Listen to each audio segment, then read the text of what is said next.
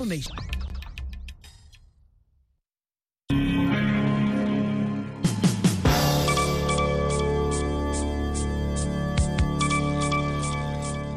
Ni saa tatu kamili saa za Afrika Mashariki. Hapa Washington D C Marekani ni saa nane kamili mchana. Habari kuu za dunia kutoka Sauti ya Amerika V O A. Mimi naitwa Kenneth Bwire. Afrika Kusini imesema kwamba ipo tayari kuwa mwenyeji wa mazungumzo kati ya Russia na Ukraine baada ya Rais wa Russia Vladimir Putin kukaribisha pendekezo la amani la viongozi wa Afrika kwa lengo la kumaliza ugomvi wao. Kumbuzo Nshavheli, waziri katika ofisi ya Rais Ramaphosa, amesema kwamba viongozi hao walizungumza kwa simu leo na Putin na kwamba wako tayari kuandaa mkutano wa amani. Kiongozi wa Russia alikaribisha pendekezo hilo la amani na kusema yupo tayari kuwapokea viongozi hao. Mapema wiki hii marais wa mataifa hayo sita walikutana kwa mkutano kupitia video na kutangaza kwamba wanatarajia kuelekea Moscow na Kiev katika siku za hivi karibuni bila kutaja siku maalum. Waziri wa mambo ya nje wa Saudi Arabia ametoa wito wa kuwepo ushirikiano wa kimataifa ili kuondoa tisho la kuandikishwa wapiganaji kwa ajili ya kundi la wapiganaji la Islamic State. Faisal Ben Farhan anataka juhudi zaidi kuchukuliwa kukabiliana na propaganda inayoenezwa na makundi yenye itikadi kali. Alikuwa akizungumza mjini Riyadh katika mkutano na wama, wa mawaziri wa muungano wa kimataifa dhidi ya kundi la ISIS. Mawaziri wa mambo ya nje kutoka nchi wanachama ikiwemo waziri wa mambo ya nje wa Marekani Anthony Blinken aliyekuwa anatembelea Saudi Arabia kwa ziara ya siku mbili walihudhuria mkutano huo. Unaendelea kusikiliza habari za dunia kutoka Sauti ya Amerika V O A. Mawaziri wa mambo ya ndani wa nchi wanachama Umoja wa Ulaya wamefanya jaribio lingine la kuondoa mojawapo ya matatizo ya kisiasa ya umoja huo kuhusiana na namna ya kugawa na jukumu la kuwashughulikia wakimbizi wanaoingia Ulaya bila vibali. Mfumo wa Ulaya kuhusu uhamiaji uliharibika miaka minane iliyopita baada ya zaidi ya watu milioni moja, wengi wao kutoka Syria, walioingia kwa wingi Ugiriki na Italy, na kupelekea kuwa mojawapo ya migogoro mikubwa ya kisiasa ya Ulaya. Mkuu wa uhamiaji wa Umoja wa Ulaya Ylva Johansson amesema ni wakati muhimu sana kusuluhisha swala ambalo limekuwa na changamoto kubwa Ulaya. Daktari wa hospitali ya Gemelli mjini Rome, Italy, Daktari Sergio Alfieri amesema kwamba Papa Francis yuko katika hali nzuri baada ya kufanyiwa upasuaji wa tumbo Jumatano uliofanyika vyema. Francis mwenye umri wa miaka themanini na sita alifanyiwa upasuaji miaka miwili iliyopita kwenye utumbo wake. Vatican imesema kwamba hakuna matatizo yametokea wakati wa upasuaji huo uliodumu muda wa saa tatu. Shughuli zote ambazo Papa Francis alikuwa amepangiwa kufanya zimesitishwa hadi Juni kumi na nne. Anatarajiwa kusalia hospitalini kwa siku kadhaa anapoangaliwa na madaktari. Rais wa Nigeria Bola Tinubu siku ya Jumatano alitetea uamuzi wa wiki iliyopita wa taifa hilo la Afrika Magharibi kuacha kutoa ruzuku ya mafuta, hatua ambayo imeongezea bei ya usafirishaji wa bidhaa hiyo. Tinubu aliomba uvumilivu wakati mamilioni ya wananchi wanakabiliwa na matatizo ya ziada ya kiuchumi. Pesa zilizookolewa kwa kuondoa ruzuku ya miongo kadhaa zitasaidia katika juhudi za serikali za kupambana na umaskini na kutekeleza mipango mingine, Tinubu aliwaambia magavana katika mkutano katika mji mkuu wa Nigeria, Abuja. Taarifa kutoka kwa ikulu ya rais wa Nigeria ilimnukuu Tinubu akisema kwamba wanaweza kuona athari za umaskini kwenye nyuso za watu wa Nigeria. Umaskini si wa kuridhi, ni wa kijamii, amesema Tinubu. Akaendelea kusema kwamba msimamo wa serikali yake ni kuondoa umaskini. Magavana waliunga mkono kuondolewa kwa ruzuku hiyo na kuahidi kufanya kazi pamoja na katika kutekeleza azma ya serikali. Nakomea hapo kwa sasa na kumpisha mwenzangu Harrison Kamau kukuletea kipindi cha Kwa Undani. Mimi naitwa Kenneth Bwire. Endelea kusikiliza Sauti ya Amerika V O A.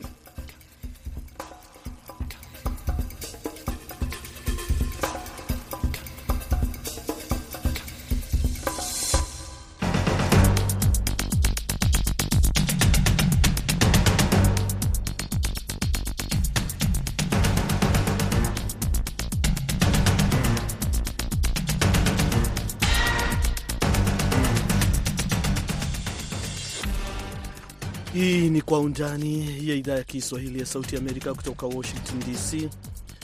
Na Kwa Undani hukuletea habari za kina kuliko ilivyo kawaida kuhusu maswala yanayochapa vyombo vya habari, kuanzia siasa, uchumi, afya, jamii, miongoni mwa mengine mengi. Leo kwenye sehemu ya kwanza ya Kwa Undani tunaangazia mapendekezo ya bajeti kwenye mataifa ya Afrika Mashariki, hususan Kenya, Uganda na Tanzania, kabla ya bajeti zenyewe kusomwa bungeni katika siku zijazo. Kwenye sehemu ya pili tutaangalia hatua za Somalia za kujiunga kwenye Jumuiya ya Afrika Mashariki, ambapo tayari viongozi wa mataifa wanachama wameridhia hatua hiyo kutokana na maendeleo makubwa ya kiusalama na kiuchumi yaliyopigwa na taifa hilo. Kukuletea Kwa Undani hivi leo, jina langu Harrison Kamau.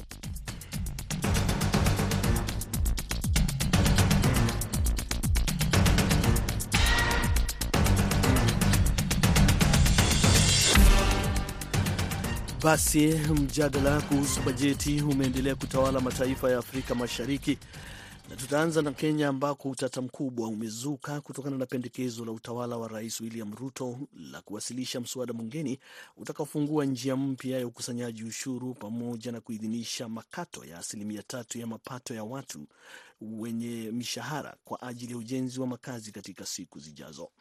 Hatua hiyo imezua mjadala mkali na kupelekea maandamano kutoka kwa baadhi ya wakazi, huku upinzani ukiwa kwenye mstari wa mbele kupinga mswada huo.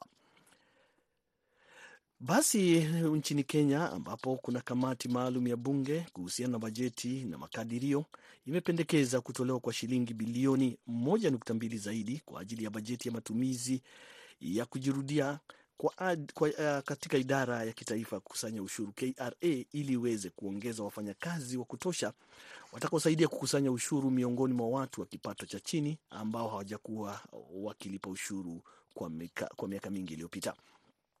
Kwenye taarifa ya makadirio ya bajeti kutoka kwa Wizara ya Fedha, serikali ina uwezo kukusanya wastani wa shilingi trilioni mbili nukta nane kutoka kwa wafanyabiashara wadogo katika bajeti ya mwaka ujao, iwapo mikakati itabuniwa.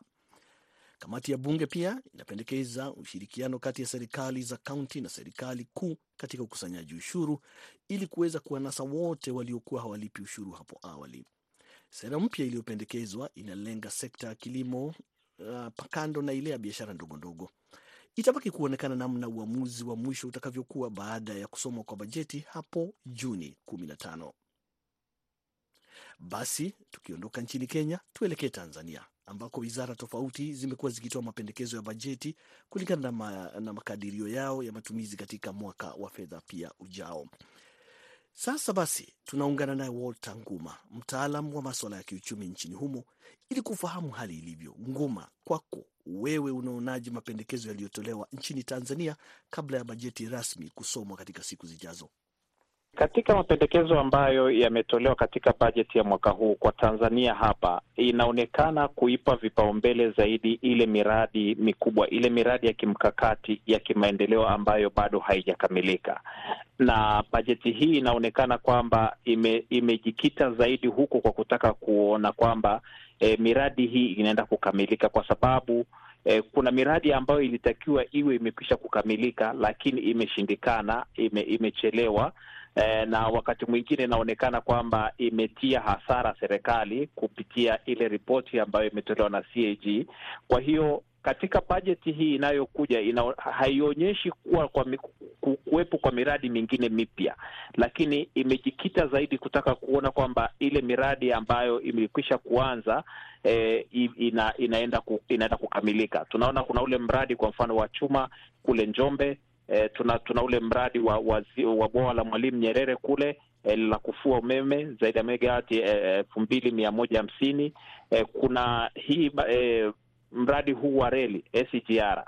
E, yote hiyo ni miradi ambayo kwa kiwango kikubwa ndio inapewa nafasi kubwa, e, na ndio miradi inayoonekana kwamba itatumia pesa nyingi sana, kwa sababu hata hata ukiangalia e, bajeti ya Wizara ya Nishati imepamba kufikia kiasi cha trilioni tatu.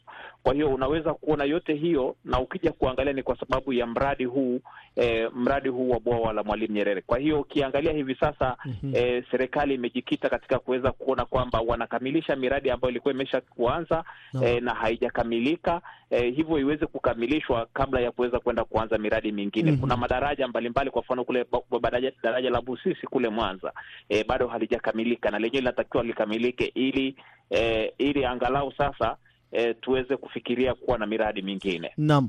Na unapoangalia bajeti za mataifa mengine kote ulimwenguni, uh, kuna kuwa na tatizo mm-hmm. la gharama, kupanda kwa gharama ya maisha. Sijui kama bajeti au mapendekezo ya bajeti ya Tanzania mwaka huu yamezingatia ugumu wa maisha au gharama ya maisha. Uh, ukiangalia kwenye hii bajeti, kwa sababu tunasubiria ile bajeti kuu kuja kusomwa, lakini ukiangalia namna ambavyo wizara zimeweza kuwasilisha bajeti zake, E, ina haijaangalia sana uchumi wa mtu mmoja mmoja. E, ile tunasema ile people's economy. Ukiangalia ni budget ambayo imejikita bado katika zile uchumi wa vitu, properties economy, ambazo ukiangalia ni ngumu sana katika kuweza kureflect moja kwa moja au kuweza kuingia moja kwa moja kwenye maisha ya watu wa kawaida.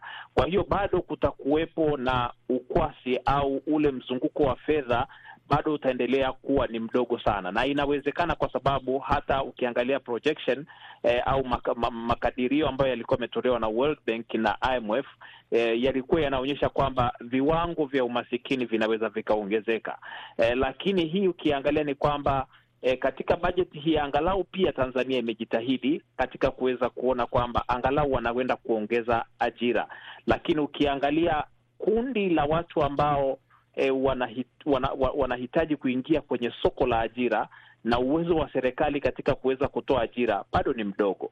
Kwa hiyo unaweza kuona kwamba bado ni bajeti ambayo e, inakwenda kwenye miradi, na miradi hayo makubwa ni miradi ambayo yameshikiliwa na makampuni makubwa ya nje. Kwa hiyo ni fedha ambayo inaweza kaingia kwenye makampuni hayo na ikatoka moja kwa moja na ikaenda nje. Kwa hiyo bado maisha ya watu bado e, hali haitakuwa imetengamana kwa kiasi kikubwa, bado hali itaendelea kuwa ngumu. Hapo awali ulisema kwamba wamezingatia zaidi miundo msingi, uh, kuna barabara, kuna njia za reli, kuna bomba la mafuta, miongoni mwa mambo mengine. Lakini wakati wa yeah. mapendekezo kutoka kwa wizara, je, unaona kama kuna sekta nyingine ambayo labda imeitisha fedha zaidi, kwa mfano labda elimu au afya? Kuna sekta nyingine ambayo inaonekana kwamba itakuwa ina matumizi zaidi wakati wa bajeti ya mwaka ujao? E, ukiangalia kwamba uh, sekta ambazo kutakuwa na matumizi makubwa, kwa mfano kwenye wizara ya fedha, matumizi yanaenda kuongezeka kwa kiwango kikubwa. Sasa hivi wanaenda kutumia zaidi ya trilioni eh, kumi na tano eh, kwenye, kwenye, kwenye matumizi. Kwenye matumizi tu ya kawaida eh, wanaenda kutumia kwenye, yani ile budget yake ni trilioni kumi na tano, ambapo ukiangalia ni kwamba zaidi ya trilioni kumi inaenda kutumika kwa ajili ya kulipa madeni. Madeni yale ambayo tayari eh, yanapaswa kulipwa. E, wanasema ni madeni ambayo e, yamekwisha kuiva, e, kwamba ni lazima yalipwe. Kwa hiyo unaweza kuona kwamba pamoja na kwamba tutakuwa na makusanyo na nini na matumizi ya kawaida, lakini unaona kabisa kwamba e, bado bado pesa nyingi pia itakwenda kwa ajili ya kwenda kulipa e, deni la taifa.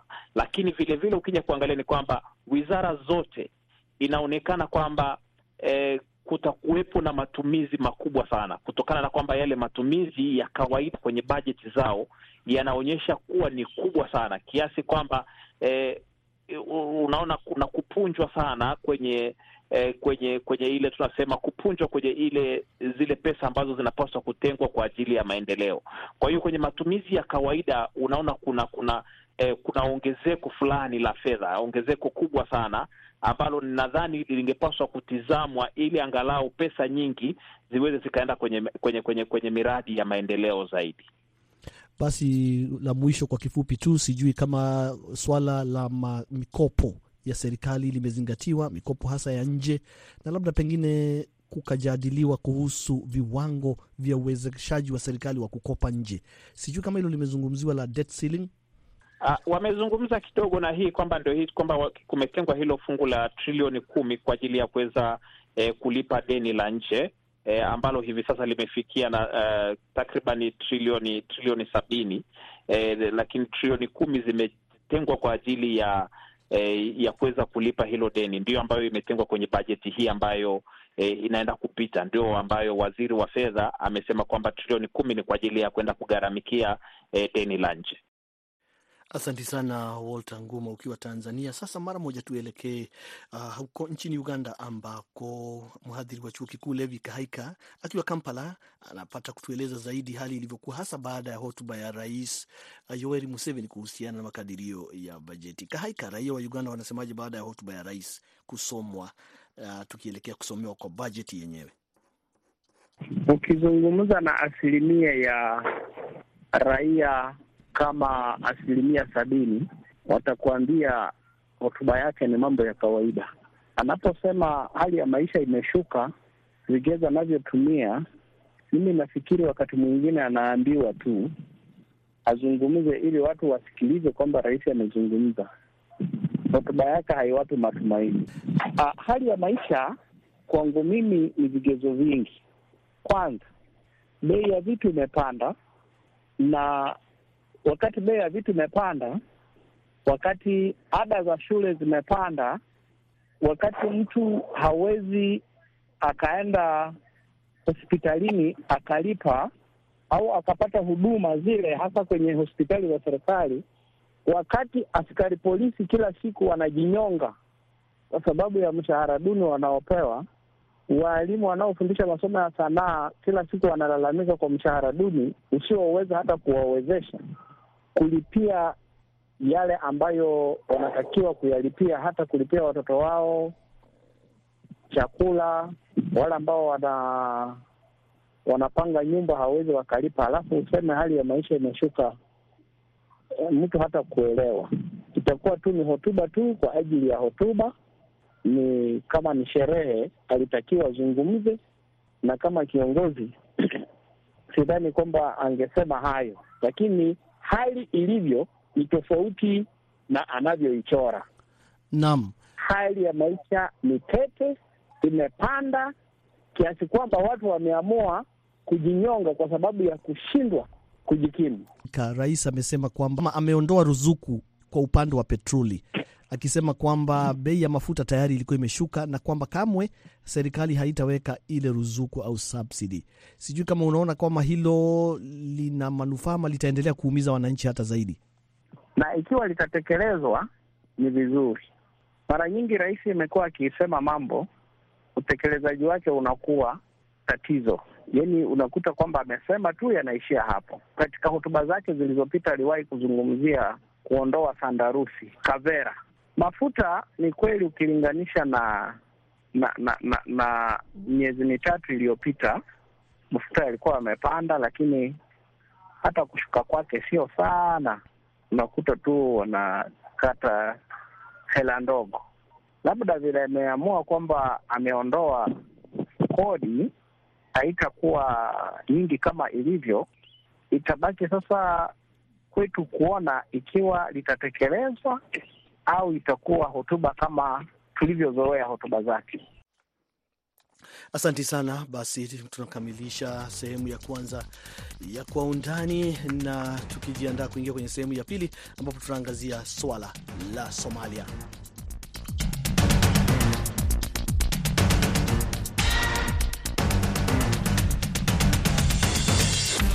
Basi karibu sana kwenye sehemu ya pili ya Kwa Undani. Jina langu Harrison Kamau. Basi mara moja tuingie kwenye masuala yenyewe. Na baada ya D R C kufanikiwa kujiunga na Jumuiya ya Afrika Mashariki mwaka uliopita, sasa Somalia iko mbioni kuwa mwanachama wa nane wa jumuiya hii. Licha ya jitihada za Somalia kufeli awali, iliweza kupata motisha baada ya taifa la Sudan Kusini lililokumbwa na migogoro sawa na Somalia kujiunga na jumuiya hiyo mwaka elfu mbili kumi na sita. Kwa undani hivi leo basi mwandishi wa Sauti ya Amerika nchini Kenya Jason Nyakundi anaangazia changamoto na manufaa ya jumuiya wakati huu nchi hususan zile zinazokumbwa na migogoro zinapoendelea kujiunga na Afrika Mashariki. Somalia iko hatua chache kuelekea kujiunga rasmi na jumuiya ya Afrika Mashariki, hatua ambayo imezua hisia tofauti kutokana na sababu kwamba ni nchi ambayo bado inakumbwa na migogoro ya wenyewe kwa wenyewe. Ijumaa wiki iliyopita Somalia ilitoa taarifa kwa umma ikibainisha kuwa marais saba wa nchi za jumuiya ya Afrika Mashariki walitia saini ripoti ya uthibitishaji na hivyo kufungua njia ya kuingizwa katika jumuiya hiyo. Wakati wanachama wa Somalia katika Jumuiya ya Afrika Mashariki unakuja na faida kadhaa kwa nchi wanachama, ikiwa ni pamoja na kuongeza biashara ya ndani ya kanda kwa kuunganisha Afrika na rasi ya Uarabuni kupitia ukanda wake wa pwani. Pia kuna hofu kwamba ukosefu wa usalama nchini humo unaweza kuenea kwa nchi nyingine kwa urahisi. Timu ya uhakiki iliyojumuisha wataalamu kutoka nchi wanachama wa Jumuiya ya Afrika Mashariki ilikuwa nchini Somalia kuanzia Januari ishirini na tano hadi Februari tatu mwaka huu ili kubaini kiwango chake cha kuzingatia vigezo vya kuingiza nchi za kigeni katika Jumuiya ya Afrika Mashariki. Pia ilitathmini mikakati ya mipango ya maendeleo ya Somalia katika maeneo muhimu ya ushirikiano, ikiwa ni pamoja na miundombinu, nishati, elimu na sayansi, amani na usalama, na ushirikiano wa kimataifa. Richard Tutani, mtaalamu wa masuala ya usalama nchini Kenya. Unajua kwamba kujiunga na Afrika Mashariki na Kati ni kwa sababu ya sababu za kiuchumi, kwa sababu wakati ambapo unajiunga unakuwa na soko ya kuweza kuuza kuuza bidhaa zako. Pia unaweza kuwa na kwa kununua pia bidhaa ambazo wewe mwenyewe uweze ukazipata katika nchi yako, na kwamba utaweza kazipata kwa bei ya manufaa. Pia kuna sababu pia za kisiasa, ambapo wakati ambapo pia umejiunga na wengine unajua pia wengi wapi, kwa sababu wakati ambapo e, e, umejiunga na Afrika Mashariki ni kwamba nyinyi kama Afrika Mashariki utakuwa na ile nguvu ya kuweza kukabiliana pia na, mi, na miungano mingine ulimwenguni, ambapo ingekuwa ni changamoto kwa nchi kuweza kuweza kukabiliana na na na huo muungano ikiwa ni nchi peke yake kibinafsi. Ya tatu pia ni sababu za kiusalama, kwa sababu mwenye nguvu mpishi.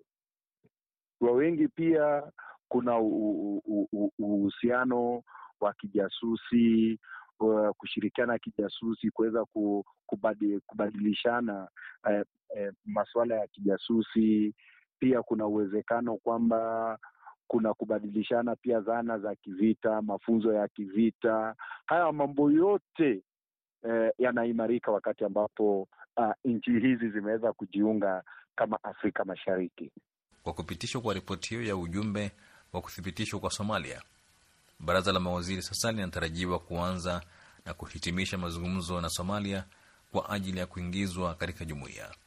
Iwapo Somalia itakubaliwa katika Jumuiya ya Afrika Mashariki, itakuwa mwanachama wa nane. Somalia ina idadi ya watu milioni kumi na saba na inatumai kuwa kuingizwa kwake katika jumuiya kutasaidia nchi zingine kufaidika kutokana na uchumi wake, huku pia ikiimarisha usafirishaji wa bidhaa, huduma na watu katika kanda hii. Jamhuri ya Kidemokrasia ya Kongo ni mwanachama mpya zaidi wa Jumuiya ya Afrika Mashariki, ambao pia inajumuisha Kenya, Uganda, Tanzania, Burundi, Rwanda na Sudani Kusini. Baadhi ya nchi kama Tanzania na Burundi zimekuwa zikipinga kujumuishwa kwa Somalia, kwa masuala ya uhamiaji na usalama yakiwa sababu kuu. Unajua kwamba haya masharti hayawezi yakatimizwa kwa mpigo. Haya masharti ni masharti ambao yanastahili kutimizwa kadri ya zenye siku zina zinazidi kuendelea. Kwa hivyo hauwezi ukaambia nchi kwamba ndio ujiunge na sisi, lazima utimize haya na ukafikie ukafikisha haya kwanza, kwa sababu uh, ukiweza kusema hivyo labda ikwenda ukawa kwamba hii muungano haitakuwa na mwanachama yoyote. Kwa hivyo kwanza kabisa pia ni ile nia ya kuweza kutimiza eh, eh, masharti ya kuweza kuwa mwanachama. Je, nchi iko na nia ama haina nia? Na kwa sababu ni safari, sio kitu ambacho tunaweza kusema kwamba nchi inaweza katimiza leo na ikamaliza, hapana. Kwa hivyo labda ienda ikawa kwamba eh, nchi ambayo inayotaka kujiunga kama Somalia labda imeweza kubainisha kwamba ina nia ya kuweza kutimiza hayo masharti. Unajua kwamba uh, kila nchi iko na sera, na kwamba uh, ya kutoingilia masuala ya ndani ya nchi nyingine. Kwa hivyo wakati mwingi huwa ni changamoto, kwa sababu haya masuala ya ndani wakati mwingi watu wanajiuliza ni, ni masuala yapi, kwa sababu utakuta kwamba kama kwa hivi sasa kile ambacho kinafanyika katika Sudani ya Kusini, utakuta kwamba labda kuna kuna mzozo wa kindani, na utakuta kwamba nchi za Afrika Mashariki zimekubaliana kwamba kati ya, ya makubaliano yao ni kwamba kutoegemea upande wote, lakini utakuta kwamba hii kutoegemea upande wote wakati nchi iko na mzozo, mwisho wake ni, wa, ni, ni, ni, ni wapi? Kwa sababu utakuta kwamba wakati mwingine, wakati ambapo wameuliza ni kwa nini kuna shida za kidemokrasia katika nchi wanachama wa Afrika Mashariki, nchi pia inaweza pia ikasema mbona mnaingilia masuala yetu ya ndani. Kwa hivyo kuna changamoto. Eh, kuna changamoto kwa sababu wengine watafikiria kwamba nchi ambazo sio za kidemokrasia hazistahili kujiunga na muungano huu, nchi ambazo ambazo zina vita kwao hazistahili kujiunga, nchi ambazo zina vita zinastahili kusaidiwa labda pia hazisaidiwi. Kwa hivyo haya ni changamoto ambazo zimekuwepo na zitazidi kukuwepo. Ingawa kumekuwa na mashambulizi ya hapa na pale ya kundi la kigaidi la al-Shabaab, Somalia kwa kiasi kikubwa imekuwa yenye amani kutokana na jukumu la kulinda amani ambalo limekuwa likitekelezwa na baadhi ya nchi wanachama wa Jumuiya ya Afrika Mashariki kupitia misheni ya Umoja wa Afrika nchini Somalia, Amisom. Baadhi ya nchi ambazo zimechangia wanajeshi katika Amisom, ambao tangu wakati huo imeundwa upya katika kikosi cha mpito cha Umoja wa Afrika nchini Somalia, ATMIS, ni pamoja na nchi wanachama wa Jumuiya ya Afrika Mashariki za Kenya, Uganda na Burundi. Somalia inapakana na Kenya kwa upande wa mashariki. Moja ya hitaji la kwanza kwa nchi kuingizwa katika Jumuiya ya Afrika Mashariki ni kuawana mpaka na angalau nchi moja wanachama. Lakini ili nchi iweze kuingizwa Jumuiya ya Afrika Mashariki, ni lazima pia iwe na taasisi imara za kidemokrasia. Rais Hassan Sheikh Mahmoud, ambaye alishinda kura za urais mwezi Mei mwaka jana, alijaribu kujiunga na Jumuiya ya Afrika Mashariki katika muhula wake wa kwanza kati ya mwaka elfu mbili kumi na mbili na elfu mbili kumi na saba. Hata hivyo, jumuiya ilikataa ombi hilo, ikitoa mfano wa migogoro ya hapa na pale na taasisi dhaifu nchini Somalia.